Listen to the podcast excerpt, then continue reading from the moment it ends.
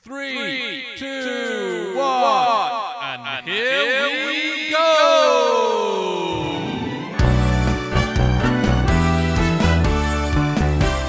Cheese, wine, and creatives.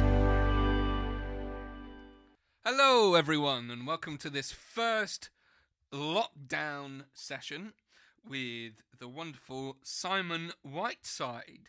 Uh, he is a composer, arranger, orchestrator, and um, we recently also worked on a project together of uh, transcribing uh, Marty Paich and Mel Torme Dectet um, stuff.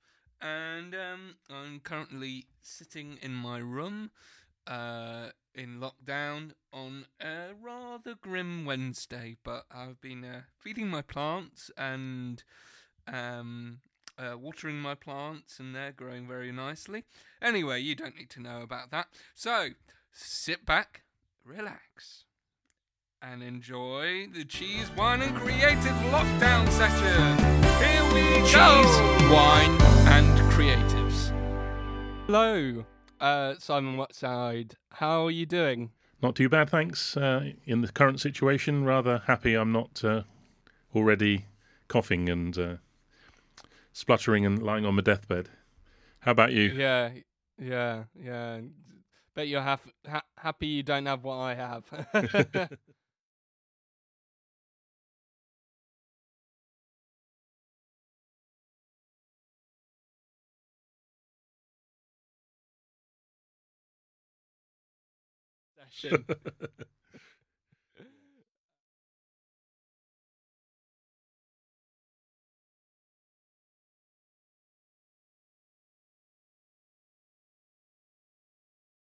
Sure. Well, um, do you want to know about education and those sorts of things? Where I studied and um, uh, for degree, I went to Bath University.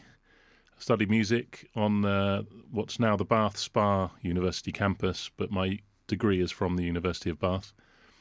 I think I was the last year to have the annexed degree, which was the same as the Bath School of Art, which was validated by the uh, the university. And then Right. um, I, for a short while, worked not in music as a bookseller for Waterstones uh, straight after college, but couldn't really avoid music. So uh, I was still gigging, obviously, as well as a jazz pianist. And then I managed to get into the National Film and Television School at Beaconsfield and do the three year postgrad music for film course as it was then. I think it's now a two year master's course with an actual qualification at the end.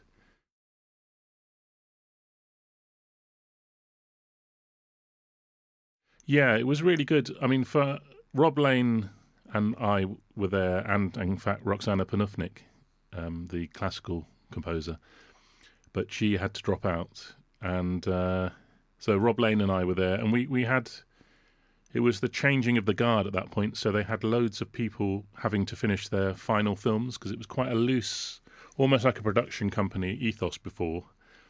So sometime, you know, Nick Park took seven years to make a grand day out, I think.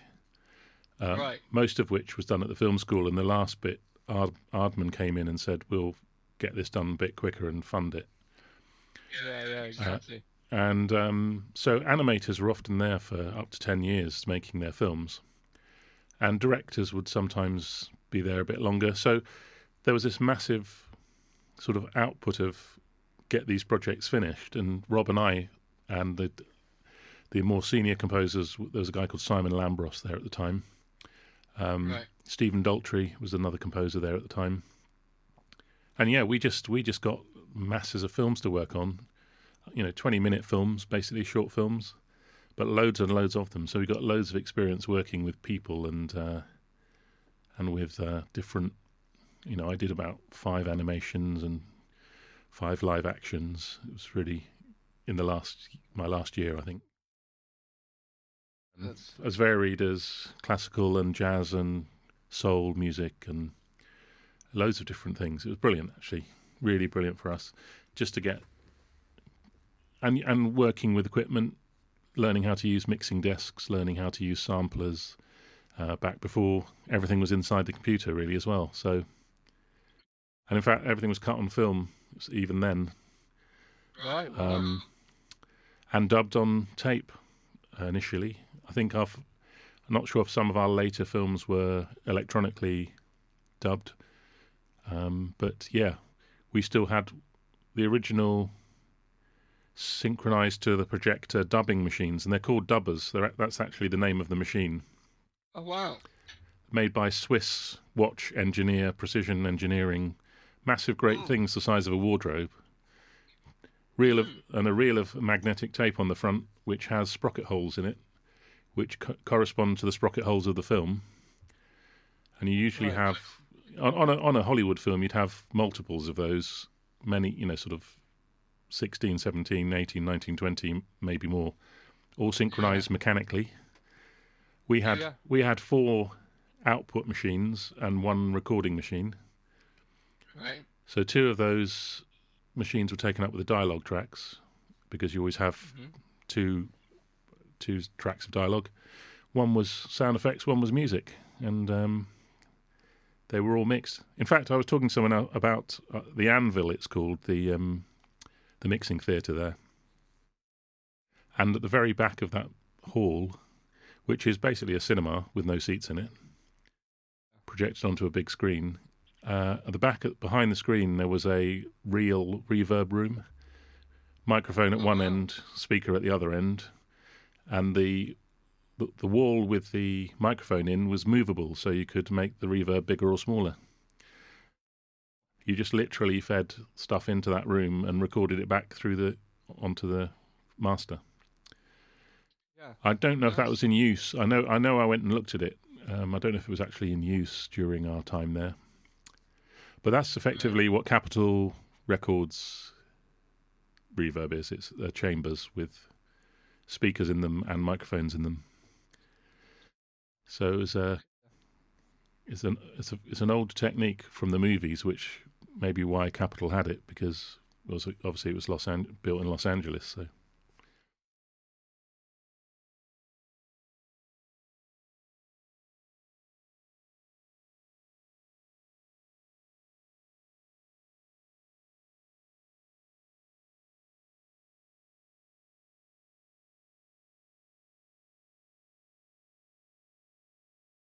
Sure. Well, obviously, there's some things have changed since then. Um, Rob and I were lucky because we did our first professional work while still at film school, and that meant Right. that we could use the studios. Uh, we didn't have to have masses of our own kit. I mean, I happened to be doing. Um, I was doing a, a four nights a week in the same restaurant as a jazz pianist at that point in time as well. Wouldn't be able to manage it these days. The up late and start early stuff but um, but I so I was earning like 120 quid a week, which doesn't sound like much. You get that for one gig these days, but um, I was earning 120 pounds a week, which I was putting into equipment. So I had a couple of Roland um, sound boxes, which I carried in a in a big in a flight case, which I could put over my shoulder, and uh, you know what size I am. People um, name, named it my lunchbox because I'm so huge. Uh, That's great. and it had a couple of uh, I think my first ones were Roland 880s, which were rack mount versions of the JV80, which gave me 16 channels of uh, audio. All right. Um, uh, well, actually, kind of 15 because two of them were drums, had to be drums because channel 10 was drums. Right. But it had, yeah, they had there were eight channel machines. And then while at film school, I upgraded to a JV 1080 and a Akai sampler, and um, that's what was in my little box. Oh, and a Proteus orchestral, I think I had in the box as well. So, I, but we, you know, we were working on Atari computers at that point, so everything was um, pretty basic. You know, you, you, everyone was excited with a one megabyte memory computer, you know, and Yeah. 500 kilobytes of that was the program that you put in on a floppy disk. So things really changed. And but we did do quite. A, we did um, together. We did a few jobs. Um, the Secrets of Porton Down, which is a really interesting documentary about the chemical weapons um, research uh, establishment, and you know that, that they're working flat out now to try and get a a cure for this COVID nineteen at places like that. Uh, and we did another one called Stockpile about the rather hopeful at the time decommissioning of nuclear weapons between the, the agreement between America and Russia to de decommission their arsenals. Right. Uh, and that was kind of a history of atomic warfare as well, which was really interesting. Yeah. And, and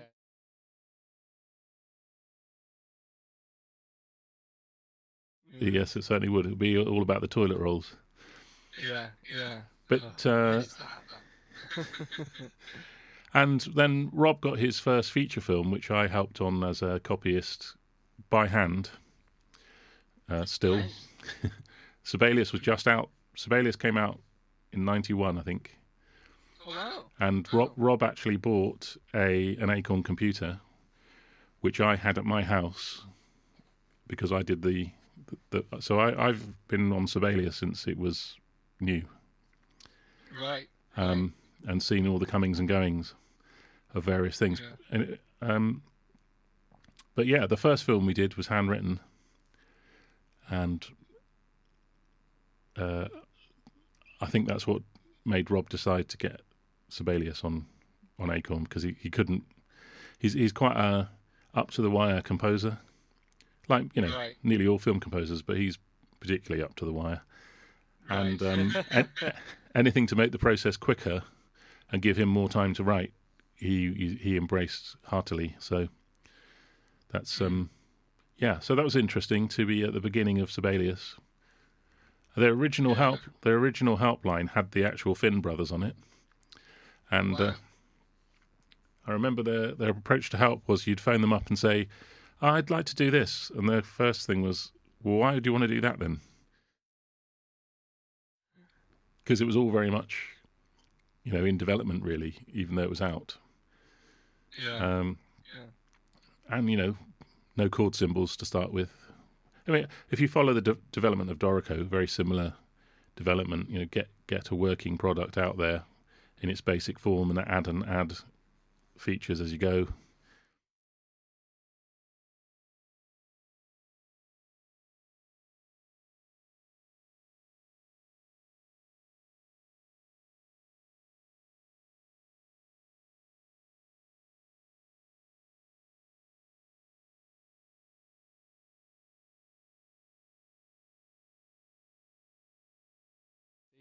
I think it makes massive sense if you're a Cubase user, particularly because it, it it is the note. So when um, Cubase, um, so when I, when I was at film school, there were there was Cubase on Atari, and there was Notator, which became Logic. And the idea of Notator was that it worked off notation, and Right. Cubase worked off the piano roll, and they were actually that different to start with. And slowly they've merged to be, you know, very similar. But what's interesting is that I don't know if have you heard of Digital Performer? That's what uh, some people still use it. I think, um, yeah, I, I know some people still use it. I'm trying to think who I know who uses it, who is famous. Um, Yes, it'll come to me. But uh, oh, George Fenton, I think he uses um, digital performer, and that had Oh, wow. and that had a thing called Composer's Mosaic, which was another desktop publishing program for music. And there was a, a copyist, I don't know if she's still around and working, but there was a copyist called Fiesta Mei Ling who was an expert on that. But again, if you used digital performer, you, your notation seamlessly kind of went across to that program.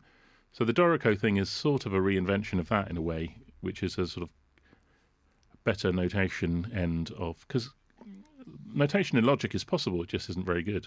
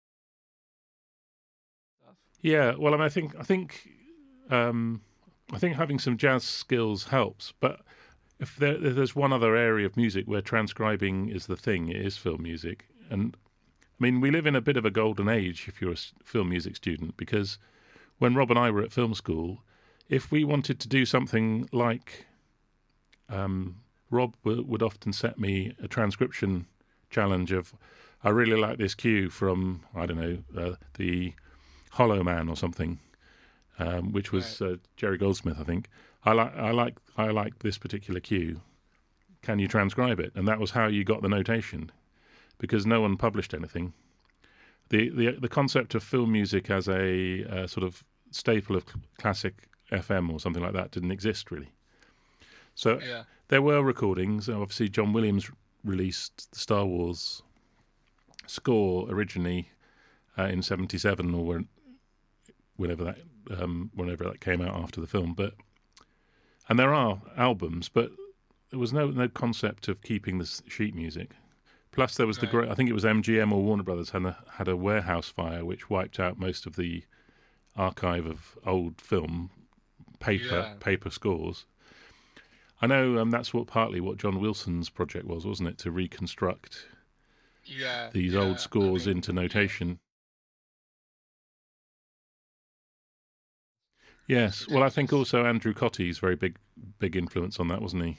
I think he yeah, was yeah, he was the right hand man. He's, yeah, he's also great. Um, so me and you have something in common that we've both worked uh, in uh, in film and well in TV and film and doing like little cues for musicians. You know.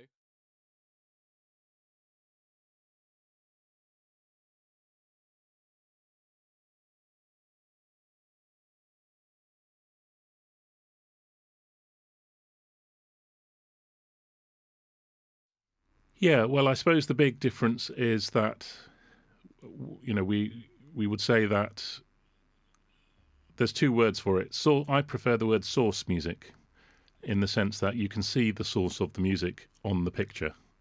So it might yeah. be a radio or a real band or a record player, some form of actual playback device or human being is on the screen making music. Yeah. And therefore, when I was you know, I, the first term I learned for it was source music, which makes sense. But the um, the academic world of having to rename something something more complex and important sounding is diegetic and non-diegetic music. Uh, diegetic being generated by the film, non-diegetic being generated by a composer and stuck onto the film. Too many words. Yeah, I just too many words. I just think it. You know, it's fine if that, if that's the term you want to use. It it I think it's not very um, listener friendly if people are interested in film music outside the. No. Uh, it, uh, but it's academic friendly if you want to write a thesis. So pick your yeah. pick your audience. Yeah. Uh, yeah. So the big difference between music that's happening, that's being shot on the film, is that to a certain extent, you have to have a you have to have something to play to uh, therefore, you write the yeah. music first, and that normally ends up being a piece of music. Right. It might be an it might be a piece of music that you. So sometimes I've been asked to find pieces of music that would be suitable, and in Mr. Selfridge, we, for example, had a piano trio playing some um, Frank Bridge piano trio music, and right. and then it's a question of getting a suitable playback um, I mean, personally, I always try to do it electronically first because my my experience from doing it is that you, if you take a piano trio into a, recording studio and record those pieces, and then they play back to that recording, and then you send it to the edit and it gets butchered, you either have to re-record it or live with some pretty bad edits. Yeah. If you do it electronically, you can re-record the edits but make them smoother and in a studio. So you can still do right. the same same butcher job on it, but you can make it work better. And if you then record, and also then you record twenty seconds rather than three minutes. Yeah. So it swing yeah. it swings and roundabouts, but but I would say almost without exception, unless it's a musical number that has been planned as a musical number, i.e., uh, we're at a, a vaudeville show and we're going to go from the top to the tail of this number with the audience as part of the Right. show, then the, the then the master track will always get edited. So Yeah. I mean, we have I have done things where I've recorded people on the set, and then we've we did that for um, the the series of Mister Selfridge that had uh, Alfie Boe in it. I think that was uh, three or two or three, and we. I haven't watched Mr. Selfridge. I'm, I'm sorry to say. Well, no, no, that's fine. It was what, another nine o'clock, you know, nine o'clock Sunday evening thing. and- Yeah, I think my parents watched it. I just. Yeah, it was it was a good. They they built an entire replica of of Selfridges in in Neasden. Oh, wow. inside an old inside an old carpet factory, uh, ridiculous. and it stayed there for the whole. They built it high quality for episode series episode one, series one, and then it stayed there f- until the end of series four. So they shot. They kept going back to that same set Right. and developed. Uh, but they had other sets in there as well that v- varied depending on the. Yeah, but it was it was really interesting doing that, and of, of course incredibly handy because I live in W- Willesden, so Yeah. I could cy- yeah. I could cycle to work. yeah, yeah. It's, it's not very often that you can. Uh, Not very often that happens. No, exactly. no, no. But-.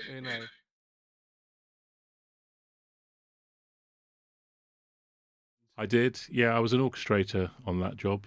Uh, two two films, and also sort of a MIDI translator for other orchestrators. So I'd Right. tidy up the MIDI to send out to people like Jeff Alexander and Julian Kershaw, um, Yeah. so that they had, so they didn't have to do the grunt work. And I also Yeah, did yeah. did some orchestrations as well. Uh, yeah.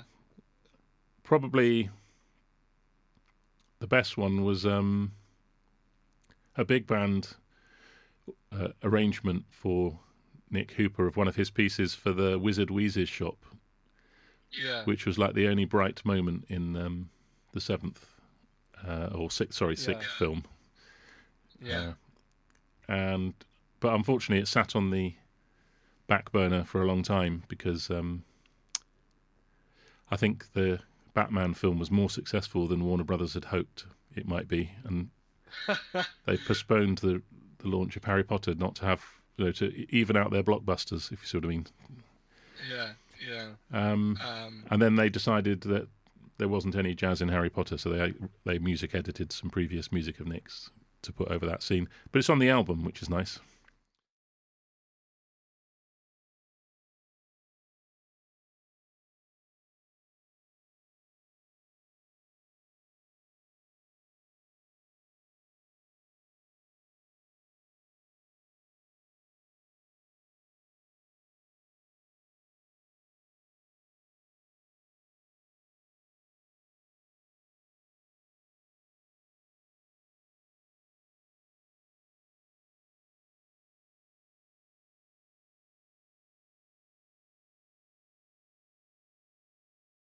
Yeah, I mean, I'll be fair. They were not hundred percent.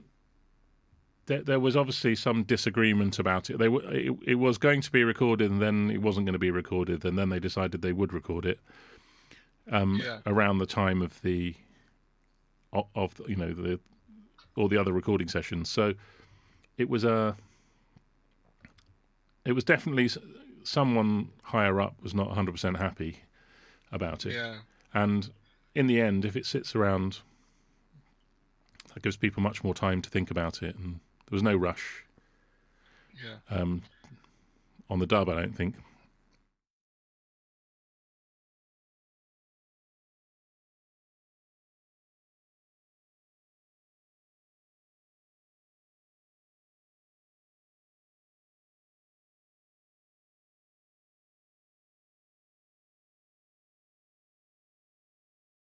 Yeah, that's a good one. Um, the bottom line is, well, my, uh, my, my tutor and Rob's tutor at uh, film school was Francis Shaw, who was at the Guildhall as well, um, as a classical Right. composition tutor. I don't, I don't know. Um, I would have thought he would have retired by now. because that that was thirty years ago. Um, Yeah. but uh, he said to me, as film composer, be be prepared to compromise, but don't compromise on your compromises. I thought that put it. Right. I thought that put it quite well in the sense that if you go along saying this is what the, this is what your music is, uh, you probably won't last long in the film industry No. un- unless you adapt. And there are some composers, very famous composers, Gabriel Yared and Mancini and uh, Morricone, all worked in a certain degree in that way, which is they'd pre-record things as pieces of music and Right. and give it to give it to the film to use as they saw fit.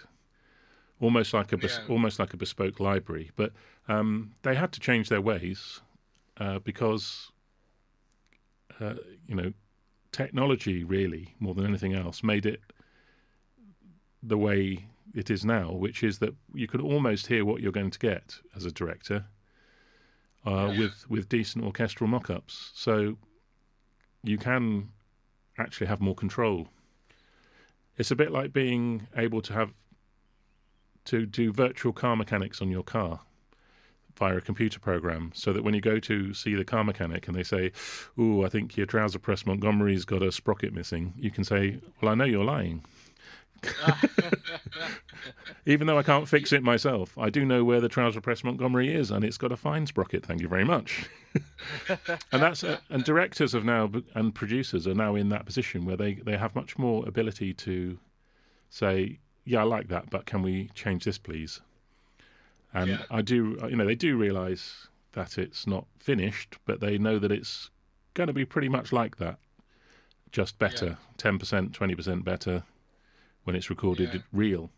And you know, John Williams just sit down at the piano and still does, I think, and play it to Spielberg, and say, "Oh yeah, we're going, to well, you know, when it's orchestrated, it'll sound bigger." And Spielberg trusts him because they've worked so well together. I kind of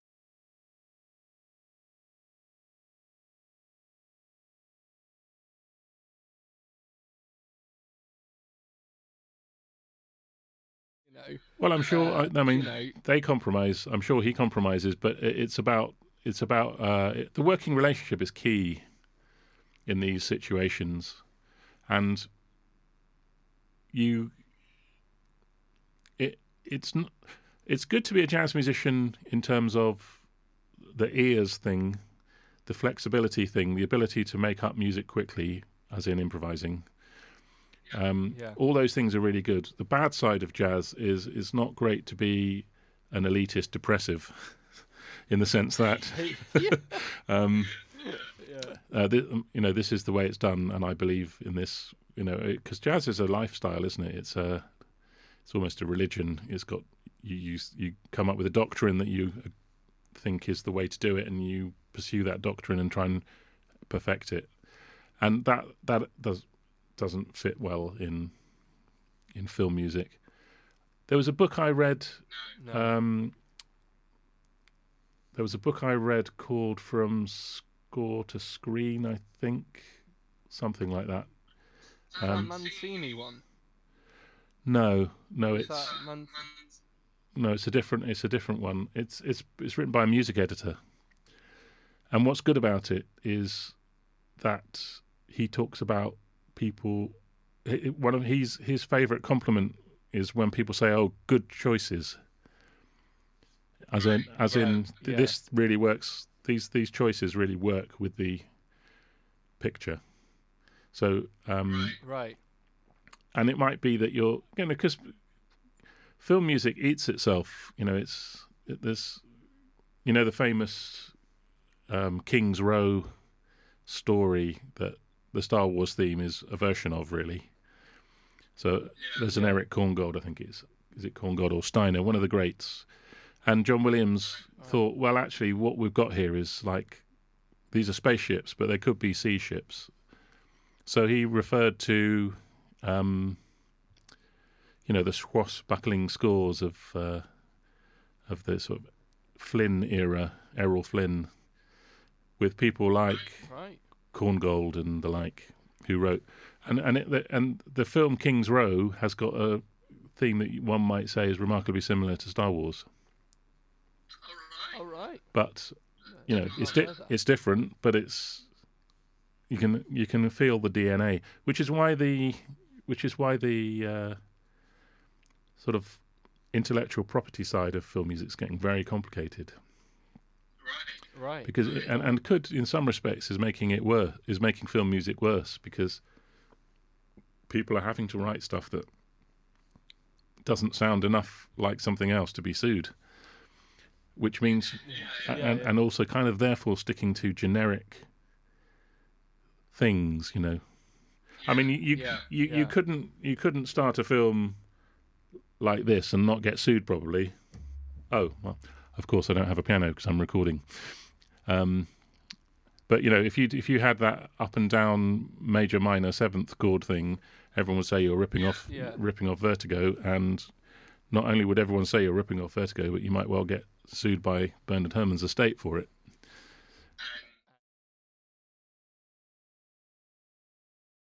Whatever. yeah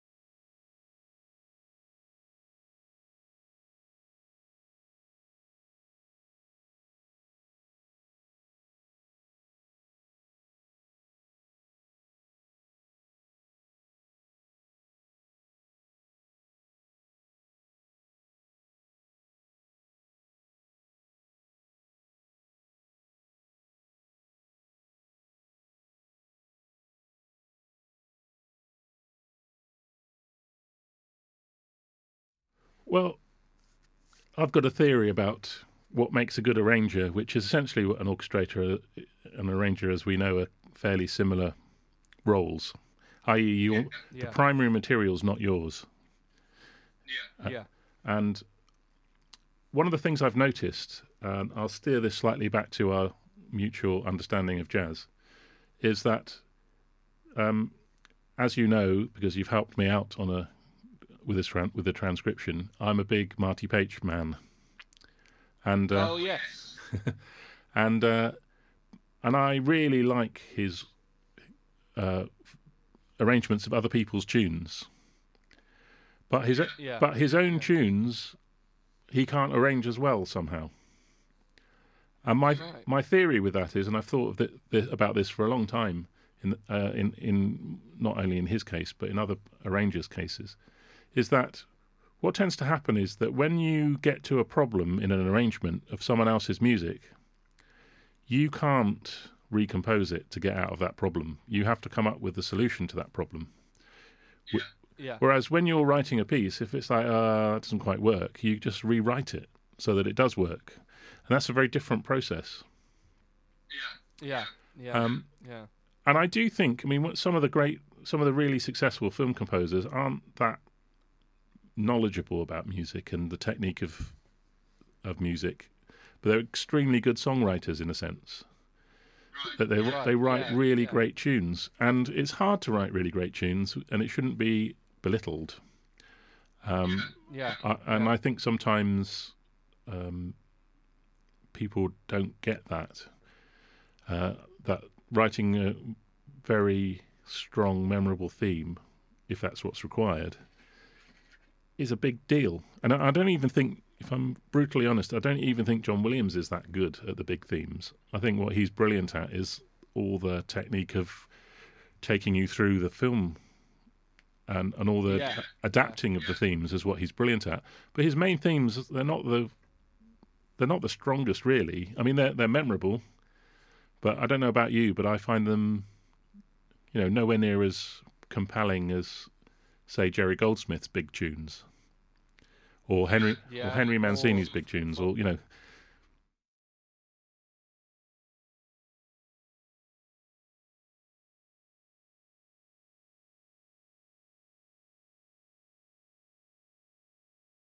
uh, And Yeah. way-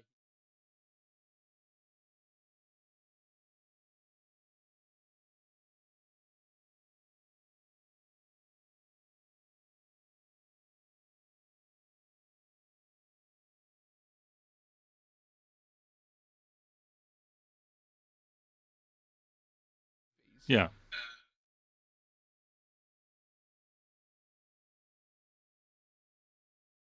Well, another another thing, I think it was Francis Shaw. Might have been. Um, uh, we had oh, what was his first name? Um, Bamber Gascoigne's brother um, was our took over. He was a keyboard player. Did all the big Jerry Goldsmith things over here. First person in Britain to earn a Fairlight, I think. Um, Brian Gascoigne. All right. Brian Gascoigne. Um, I think I think he might have said this. He said, um, in terms of your career, you, you're, you, it's much better to write a bad score for a good film than a good score for a bad film Yeah. because Yeah. your the success of your music is reliant on the success of the film. And um, Yeah. you know, we all know what Star Wars sounds like, but it could have sounded they could have booked someone else. And it would have sounded different. Yeah. And those films could have been equally as successful and then all the themes would be memorable someone else's music.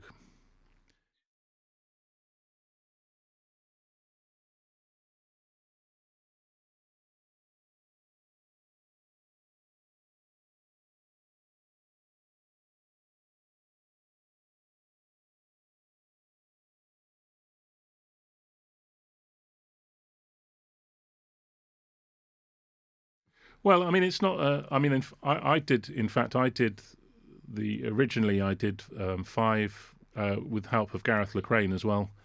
Um, did five of those tunes for my twelve-piece band, and I looked at the uh, source material, and it, that was in two thousand actually, so twenty years ago. And Right. and actually, I was I, my attention was brought to it by Anita Wardell uh, when the the Australian jazz singer, in case people don't know who she is, uh, we'd gone to Cyprus on a jazz tour arranged by a guy who ran a bar in West Hampstead and has a place in Cyprus. And you know, in, in the downtime, everyone was doing the classic jazz musicians listening to each other's favorite album stuff, and she got got the Mel Torme out as a good example of when a singer's really in exactly well when when a singer is with no disrespect to singers in general um, another musician in the band not a singer on top of the band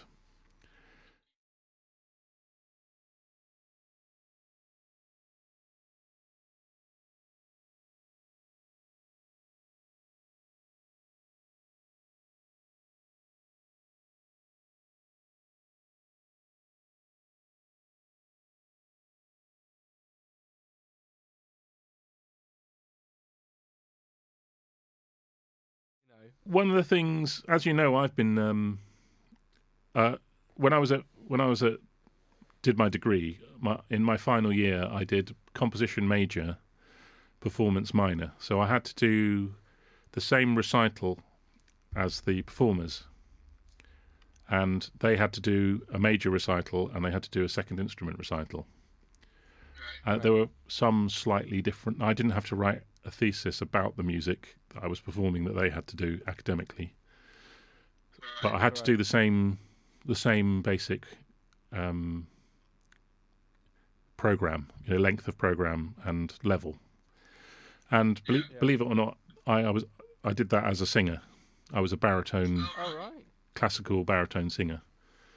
And you, you you know that I've been recently singing and playing piano uh, Yeah. Yeah. Yeah. Bar Swift. at Bar Swift, and um, that's kind of re dusting off the voice a bit to make those gigs a bit more flexible and a bit more interesting for me, really.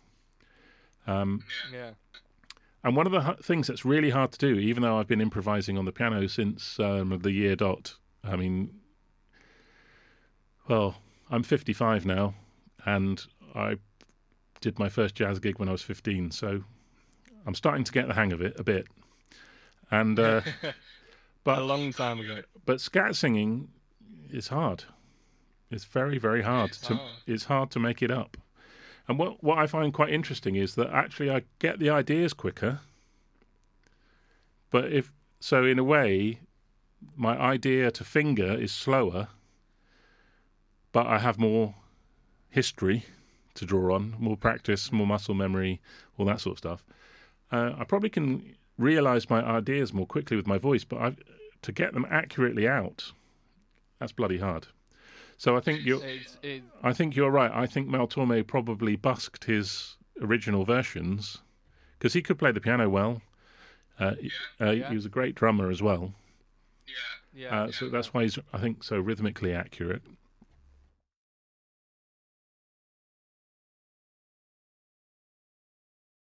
And so I think he probably did busk them early on and then refined them. And also that allowed him to Yeah. to, to work with um, Marty Paich and actually have some of those ideas scored. So when he does in Yeah. in um, in uh, Too Close for Comfort, when he goes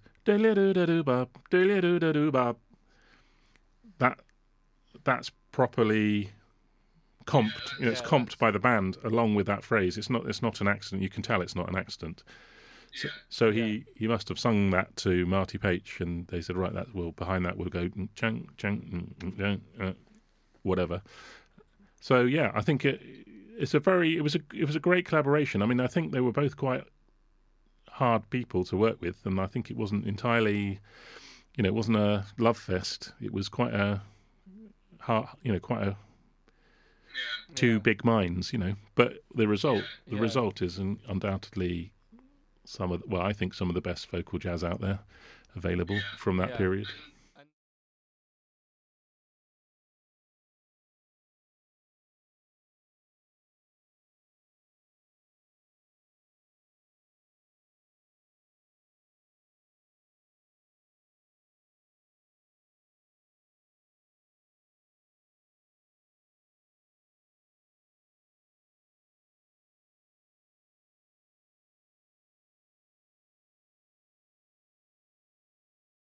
Four Yeah, it's it's three saxes. Three? Yeah, it's Yeah. a- alto, tenor, baritone.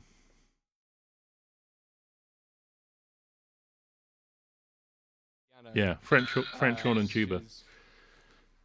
Yeah. Well, I mean, uh, I mean, this is it's ten years after it came out, but it, the one thing, I, the one record that's had su- had such an enormous effect, especially on West Coast jazz, was the Miles Davis "Birth of the Cool" sessions. Obviously, with Gil, Yeah. Gil Evans involved. Um, and and what's impressive about that is that that really didn't exist very long. That that band, uh, you know, it was it was a short-lived, one-year Right. project. They made one record. right. They did a few gigs. It was mostly a rehearsal band at Gil Evans' place with that lineup, and um, it has had such a massive influence on on particularly the West Coast, and certainly that Mel Torme really wanted. You know, I think his initial idea was, can we use that nonette? And and you know, then a bit of negotiation about, well, how about we? Because I I can write for this dectet already. How about we? We change two of the instruments because basically what he did was he. Uh, in his normal dectet, there's a bass trombone, not a tuba. So that was a straight that was a straight swap. So the only thing he's really added is the is is the um, he's dropped one tenor trombone and added a French horn instead.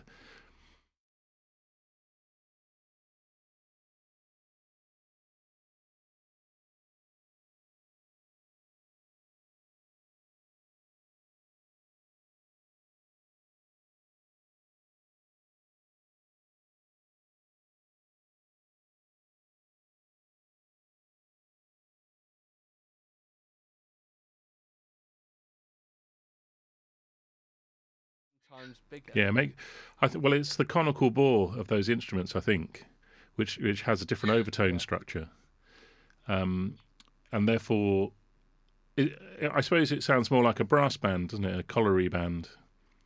That, that the rich, that sort of beautiful richness of the of the colliery playing colliery band playing quiet, just a look a glorious sound, and and they're practically all conical instruments apart from the one rogue trombone in there. Um, everything's based on the on the horn shape, you know, the flugelhorn and the cornet and the, Yeah. all those sorts of things. Yeah, and it's just got a warmer sound, hasn't it? Um, a rounder, Yeah. a rounder sound. And whereas the, the trumpet and the trombone have a, a sharper, a more bright, more more Yeah. more. Well, for one of for those uh, anyone listening who's a synth head, trumpet and trombone are kind of sawtooth waves, and French horns are square waves. Really, Yeah. um, Yeah. it's that Yeah. more smooth. Um, yeah. And I, I think Yeah, therefore that, that combination helps to bridge the gap between the saxes and the brass. yeah. sonic- yeah, because sonically.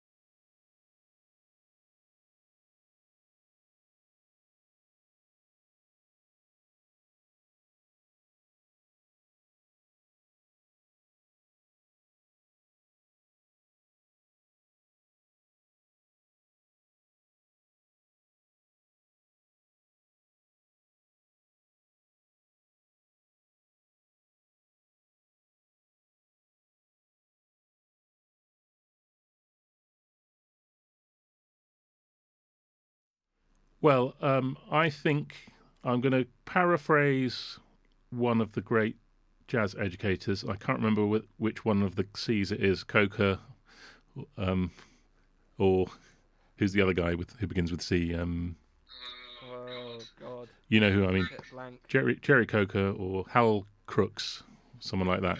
How Yeah. crooks? Yeah. Yeah. Someone like that. Uh, in one of their books, it says there are three stages to learning jazz. And the first one is imitation. The second one is. Uh, oh, now I'm going to forget it, aren't I? I'm going to have to edit this one.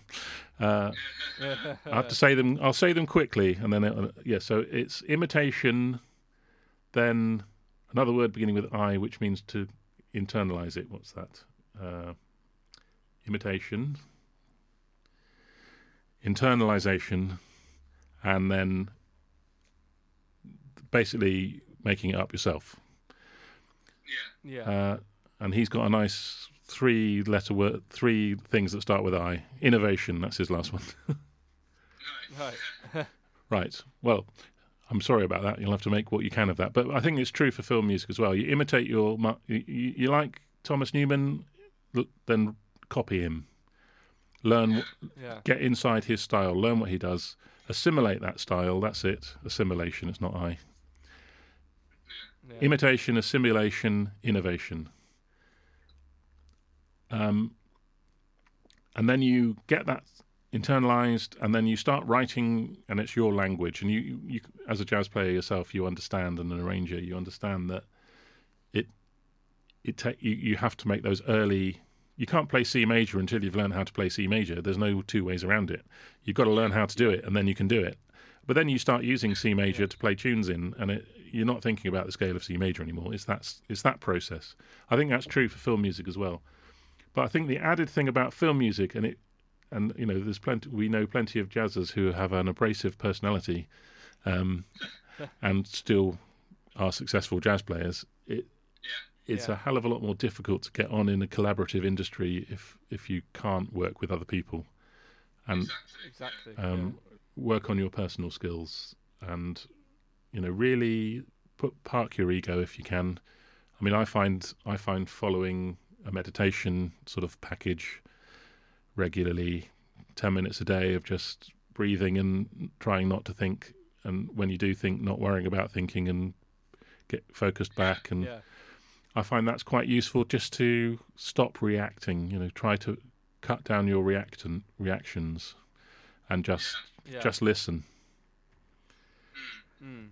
As my granddad used to say, you've got one mouth and you've got two ears. Use them in the same proportion. Pleasure. Thanks, Giles. Stay well. And that's your lot. Sorry, mm, we don't have any more.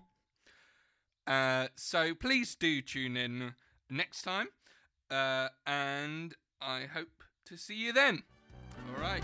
Bye cheese, wine, and creative.